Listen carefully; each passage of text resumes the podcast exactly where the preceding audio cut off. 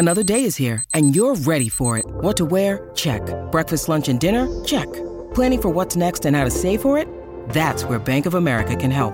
For your financial to-dos, Bank of America has experts ready to help get you closer to your goals. Get started at one of our local financial centers or 24-7 in our mobile banking app. Find a location near you at bankofamerica.com slash talk to us. What would you like the power to do? Mobile banking requires downloading the app and is only available for select devices. Message and data rates may apply. Bank of America and a member FDIC. If you're struggling to lose weight, you've probably heard about weight loss medications like Wegovy or Zepbound, and you might be wondering if they're right for you.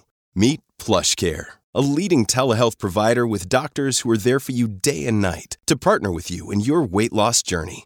If you qualify, they can safely prescribe you medication from the comfort of your own home. To get started, visit plushcare.com slash weight loss. That's plushcare.com slash weight loss. plushcare.com slash weight loss. In 2014, GlaxoSmithKline received a uh, fine of nearly uh, $489 million that was levied by Chinese court for its bribery and corruption in China.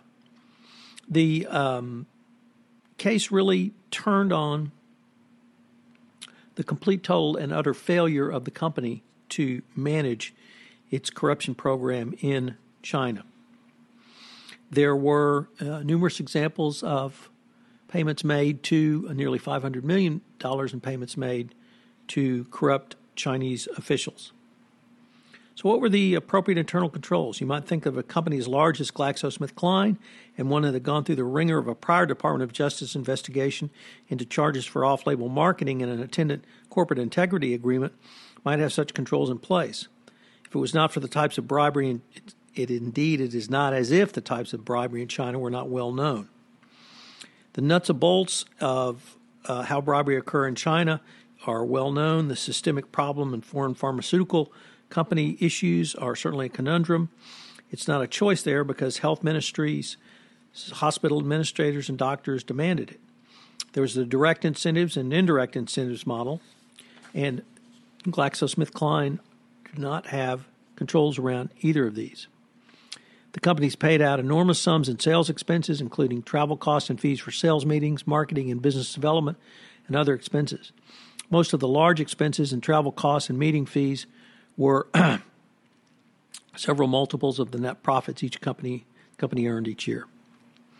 It would be reasonable to, to expect that internal controls over gifts would be designated to ensure that all gifts satisfy the corporate requirements uh, under the GSK compliance program.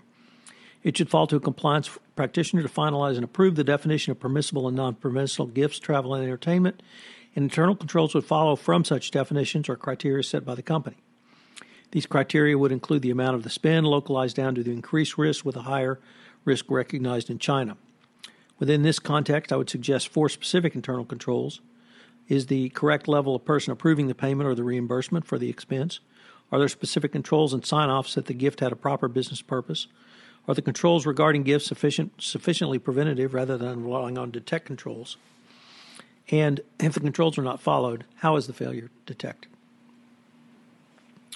Now, moving from the internal controls example, or the failure rather, of GlaxoSmithKline, I'm going to give you 10 questions that you can utilize in the third party area around internal controls.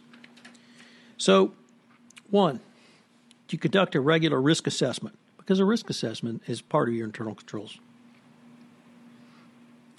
Prior to entering relationship, did management confirm alignment with its business strategy of the third parties, analyze strategic risk, perform risk review reward analysis, and review its ability to adequately oversee and manage the third party on an ongoing basis? Two, can the third party's activities be viewed as predatory, discriminatory, abusive, unfair, or deceptive to any customers in the geographic area it's located? Three, does the company's compliance system include policies and procedures to help manage third party relationships, proper internal controls, training, monitoring, and auditing procedures to ensure consistent and ongoing compliance? Four, was adequate due diligence performed on the third parties who were signed on to work for the company? This can include a wide variety of reviews. Five, are the expectations and obligations the third parties outlined in a written contract prior to entering the relationship? Six, does the board of directors review any material third party relationships or at least a compliance oversight committee?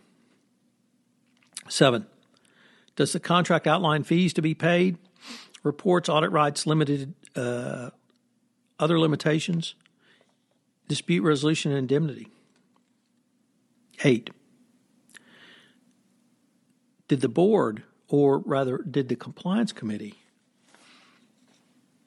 the compliance oversight committee, which handles third party, third parties, review the operational financial performance of the third party on an ongoing basis. Nine, is there a process to verify third parties' operations and are they consistent with the written agreement and are the risks controlled going forward?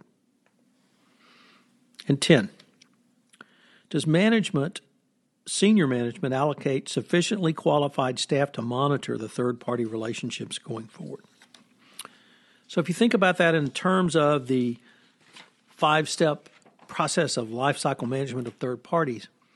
Do you have a business justification? Was a questionnaire completed? Is there due diligence performed and was that due diligence analyzed and signed off on?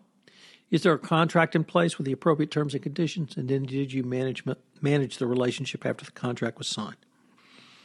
So within those five steps, you can ask those questions. You can clearly see the failures of GSK. So, what are today's three key takeaways? I can't emphasize enough the failure of GlaxoSmithKline in China.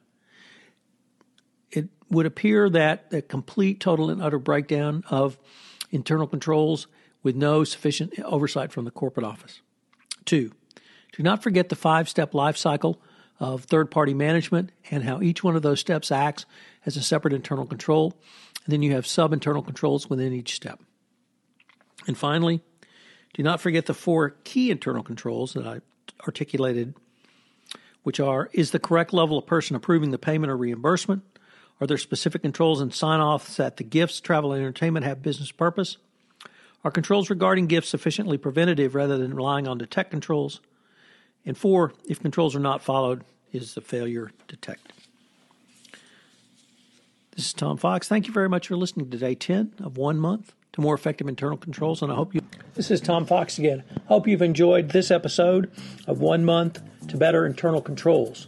If you've listened to this podcast on iTunes, I would greatly appreciate it if you would rate this podcast, as it would help in our rankings. The word out about the only one month podcast series, which enables you to design, implement, and enhance a better compliance program. Also, if you have any questions, please feel free to contact me at tfox at tfoxlaw.com. This is Tom Fox. This production of 31 Days to a More Effective Compliance Program is a special production of the Compliance Podcast Network. I hope you will join me again tomorrow. This podcast is a part of the C Suite Radio Network. For more top business podcasts, visit c-suiteradio.com.